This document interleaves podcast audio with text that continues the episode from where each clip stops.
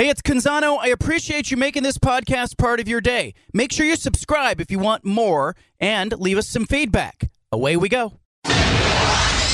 Initialize sequence. Welcome to the Baldcast, a production of John Canzano's Bald Faced Truth. They have put up a mini Bill Walton shrine in the media room. Tomorrow will be Arizona State's last Pac 12 home basketball game in men's basketball. Bill Walton expected to be on the call on the Pac 12 network. Uh, we'll be talking with Doug Tammaro, who is the deputy athletic director at Arizona State, coming up in a minute here. I mentioned this yesterday, but I want to talk about this just for a second more. I am uh, really interested in figuring out what Peter King is going to do next.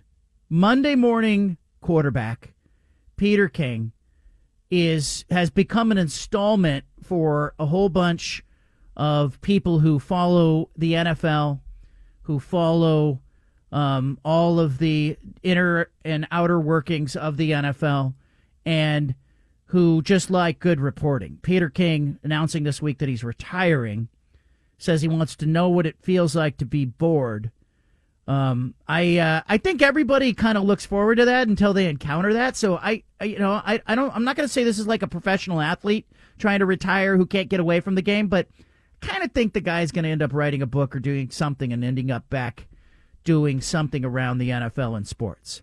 Our next guest is a senior associate athletic director at Arizona State. He's a big Steelers fan. He is a father. He is a husband. He is the uh, the keeper of the records at Arizona State as it pertains to so- sports media. Doug Tammaro joining us live via satellite from Tempe. What's it like there today? John, it's 75 and sunny. You want to come down? You're always recruiting. You're always recruiting. 75 and sunny, but I, I still got a pullover on because I'm a little cold. There's a wind chill down to 65. Does it make you soft when you live in that kind of weather? Do you, you know, as yeah. a, yeah. Yes, it does because because uh, when my friends back home in Pittsburgh see me like wearing this pullover, uh, they make fun of me because uh, I'm not Steeler tough anymore when it comes to the weather. Do you have? Do, Can you find like a sports bar that is filled with Steelers fans during football season, or how does that go for you? Harold Harold's Corral up in Cave Creek is one of the greatest sports bar, one of the greatest Steeler bars. They probably get about two thousand people in there on Sundays and it's a wonderful experience to go up there. I watched them lose to the Browns up there this year, and that was a bad scene. And uh, you know, when they showed our offensive coordinator on the screen, they booed him. So uh, it's it's a wonderful scene. Uh, Her- uh, Harold's Corral up in Cave Creek is the official Great Steeler Bar in, in Phoenix. I want to go down memory lane a little bit and get a little nostalgic, and I think you're the guy to do it with. Yeah. But I saw a picture on social media of the mini Bill Walton shrine uh, in the media room. Um, last Pac 12 home men's basketball game, Pac 12 network drew it. Um, have to have to be a mixture of feelings. It, can you just talk about it a little bit from your perspective? Yeah, I mean, it's just you know, it, it's sad. It's frustrating too. I mean, and it's not just this game, like the Arizona game being the last game, but you know, it's the Cougs were in here Saturday, and you know they had a good team, and their fans were fired up, and you know, I, I think back to when Klay Thompson, you know, came in here and, you know, you watched Klay Thompson play in here. And, and I remember Klay Thompson didn't start the game in here because he was like late for the team bus. And, you know, you think back to those days of, you know, before these guys were superstars, you saw them take the field. Um, you know, it's it's just it just stinks. I mean, to be honest with you, football season was rough because we had the final Pac-12 Network road show. You know, you have Ashley Adamson and you know, all that crew down here for the final time. And, you know, when you go down memory lane of all these events and, you know, athletes that you've seen compete, you know, they're gone. I mean, John, this is a, a interesting, like Eddie House and I, uh, you know, remain close. And, and one day we were talking and he set the Pac 12 record. He tied Lew Alcindor's record, right? 61 points and he said to me, "Am I am I still a record holder? I mean, it's like if there's no Pac-12, am I still a record holder?" Yeah. And it's just a shame that those kind of things are going away. I mean, it's it's it's tough after 31 years. Um, the, the the friendships. I mean, I see some people from Oregon State and Washington State, you know, on the road, and you gotta you sit there and wonder, will I see them again? I mean, I used to see them on road trips or at or at the Pac-12 media day, and you know, you just sit there and wonder. I mean, what all has been lost? It's it's tough.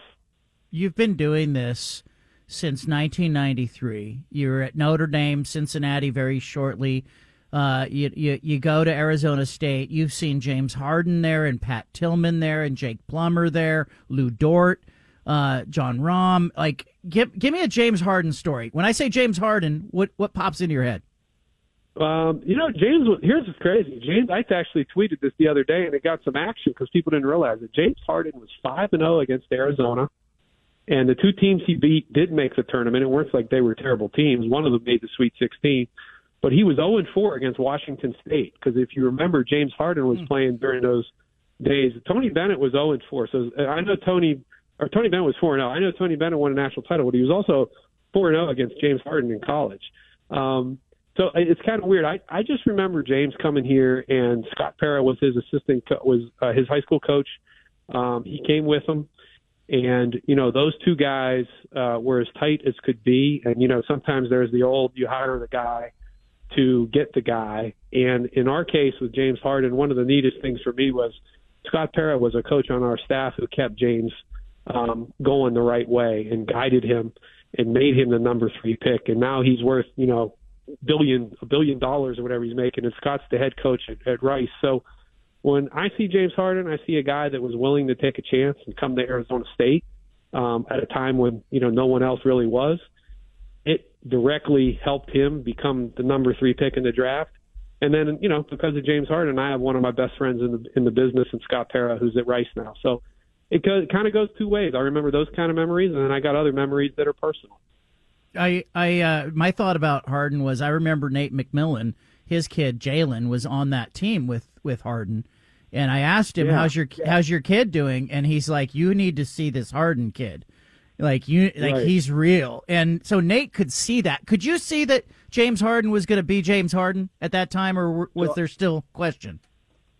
So here's my thought on James Harden. By the way, Jamelle McMillan was the best post game interview of any top five post game interview of any student athlete. One time we brought him in for a post game, and after he was done, we were going to bring the coach in, and literally the media said, "I'm not sure if we even need the coach." Jamelle was good enough, so.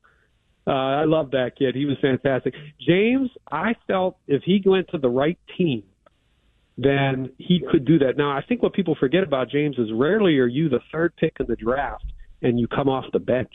And that's what happened with the Thunder uh, when he got picked. Had he gone number two to Memphis, uh, where the big guy from UConn went, yeah, I don't yeah. know if James Harden would have been this good. I always thought that he was underrated as a passer. Um, I think he's a very smart player, and I knew that if he would get with the right guys, he could excel. And Kevin uh, Durant and Russell Westbrook are probably the right guys to get with coming out of college. I grew up in the Bay Area, and I watched a high school football game where Pat Tillman not only recovered an onside kick, he didn't fall on the ball. He just picked it up and he ran 65 yards the other way for the touchdown. Um, he was with that hair out the back of his helmet. Yeah. He goes he goes on to play at Arizona State. You were close with him. You were around during that time. What do you remember, Pat, at Arizona State? Uh, you know what I remember, Pat, is um, he was an incredible example of a guy that could be a great leader, but also a follower. On our 96 team, he was like the fifth or the sixth best interview, and he kind of just stayed in the background behind Juan Roque and Derrick Rodgers and Jake Plummer. Then his senior year, you know, we went um, nine and three. We had a really good year, and that's when he was Defensive Player of the Year. And a good story on Pat is his freshman year, he was at study hall, and you know when they used to have study hall when he had to come in, and his academic coach noticed he was kind of slacking off um, in his first, you know, what, the first couple weeks, and really wasn't doing much, and kind of showing that he was bored. And the he, you know, the academic teacher said, Pat, you know, I need you to be more focused. I need you to get it. And he said, well, I, I don't really need this. Like he was a 4.0 student. Like he doesn't really need to be here. And he, and he told the coach, like, I don't think I need to be here. And she told him, Pat, I need you to be here and be focused because they need to see you focused. And that was the other guys in the room. And Jill DeMichael told me the story, and she said from that moment on, the rest of the semester, he was one of the best student athletes she could ever ask for in a study hall. He he understood the value of being a role model and taking on leadership when he needed to. Were you surprised post 9/11 NFL Pat Tillman says, "You know what? I uh, I need to go do that." Did it surprise you to see him serve his country?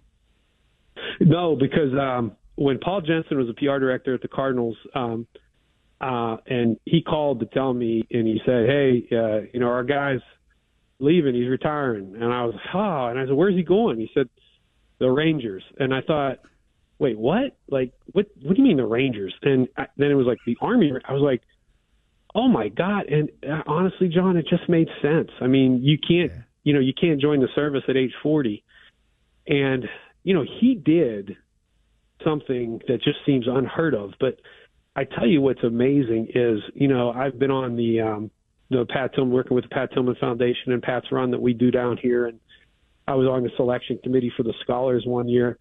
The amount of people that joined the military because Pat Tillman joined, it, it's a lot. Um, a lot of the people that I meet, military people that come and want to see the statue, you know, it's just not student athletes or Arizona State people that were inspired by him. 20 years later, um, you know, if, if the starting point is when you pass away, your impact on people, I find it hard to believe there's many people that have done more than Pat Tillman.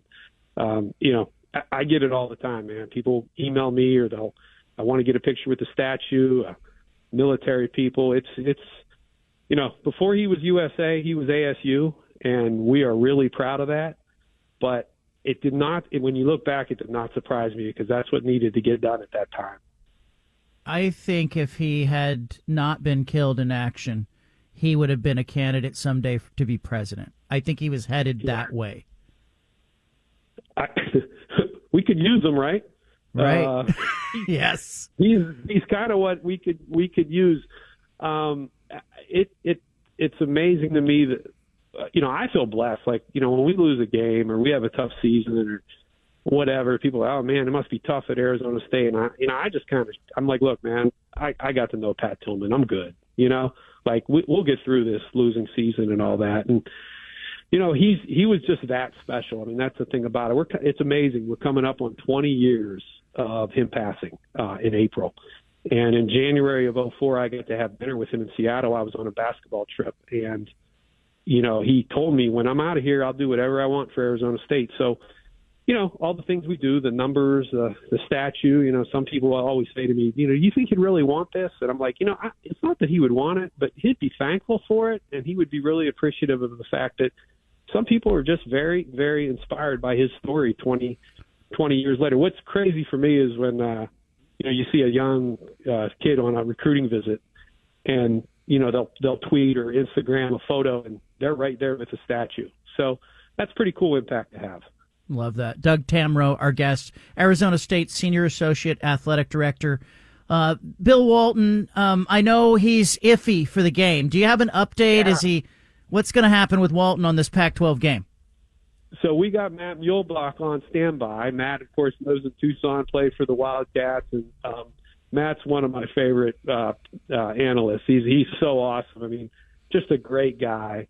And uh, Matt's probably going to be have to fill in if Bill can't make it. Bill's got a stomach flu.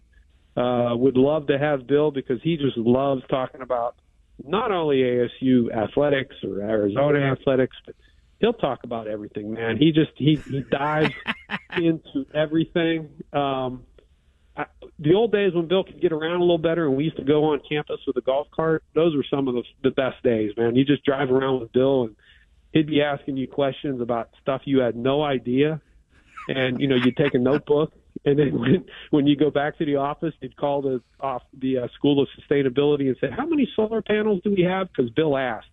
I finally got smart and had somebody else with more knowledge of the campus do the tour. And one of the years it was Chris Pendleton, the uh, who's now at Oregon State, is the wrestling coach. Yeah, Chris took Bill on a tour of the campus and obviously he knows more than I do because he's a coach and he's got to recruit.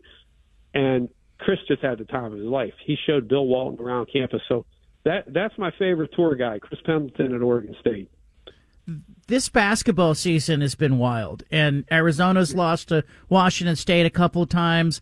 You guys beat Washington State. I thought you know Bobby Hurley was as happy as he could be after that win the other night. Um, what do you expect in the conference tournament? You know, well, expect a lot of Arizona fans.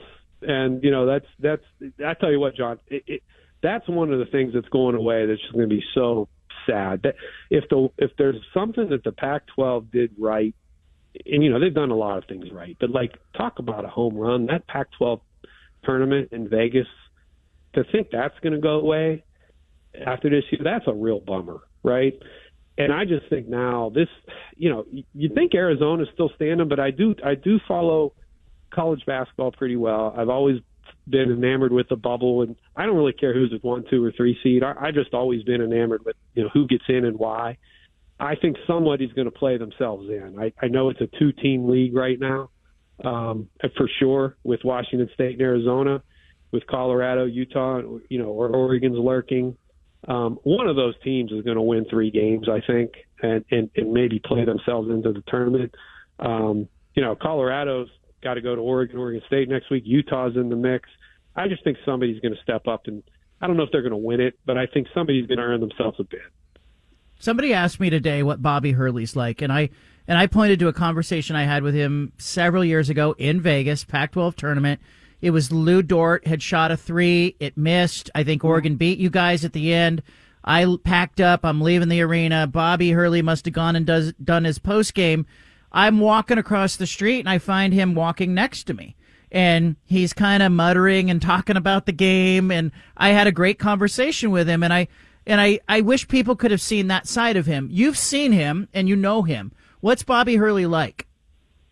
Uh, first of all, he's a he's a fantastic dad and husband. He's raised three kids that are just absolutely wonderful and have really, you know, I've watched them grow up. Um, he he's he's he's super at that. He is very laid back. I know people get fired. You know, they he's easy to, to root against. That Bobby likes that and he gets that, but he's just a, a very uh, easygoing guy off the court. I mean, he really is. When he has a question about something or he doesn't like the way maybe somebody said something, he'll ask me. I'll tell him, and he usually just rolls with it. Um, he's been a delight to be around. Really, I mean, you know, sometimes he gets sometimes people take shots, say we we don't get good shots. Well, you know, we also make a lot of you know tough shots. So, you know, it it it's it's how he gets players to play. They always play hard.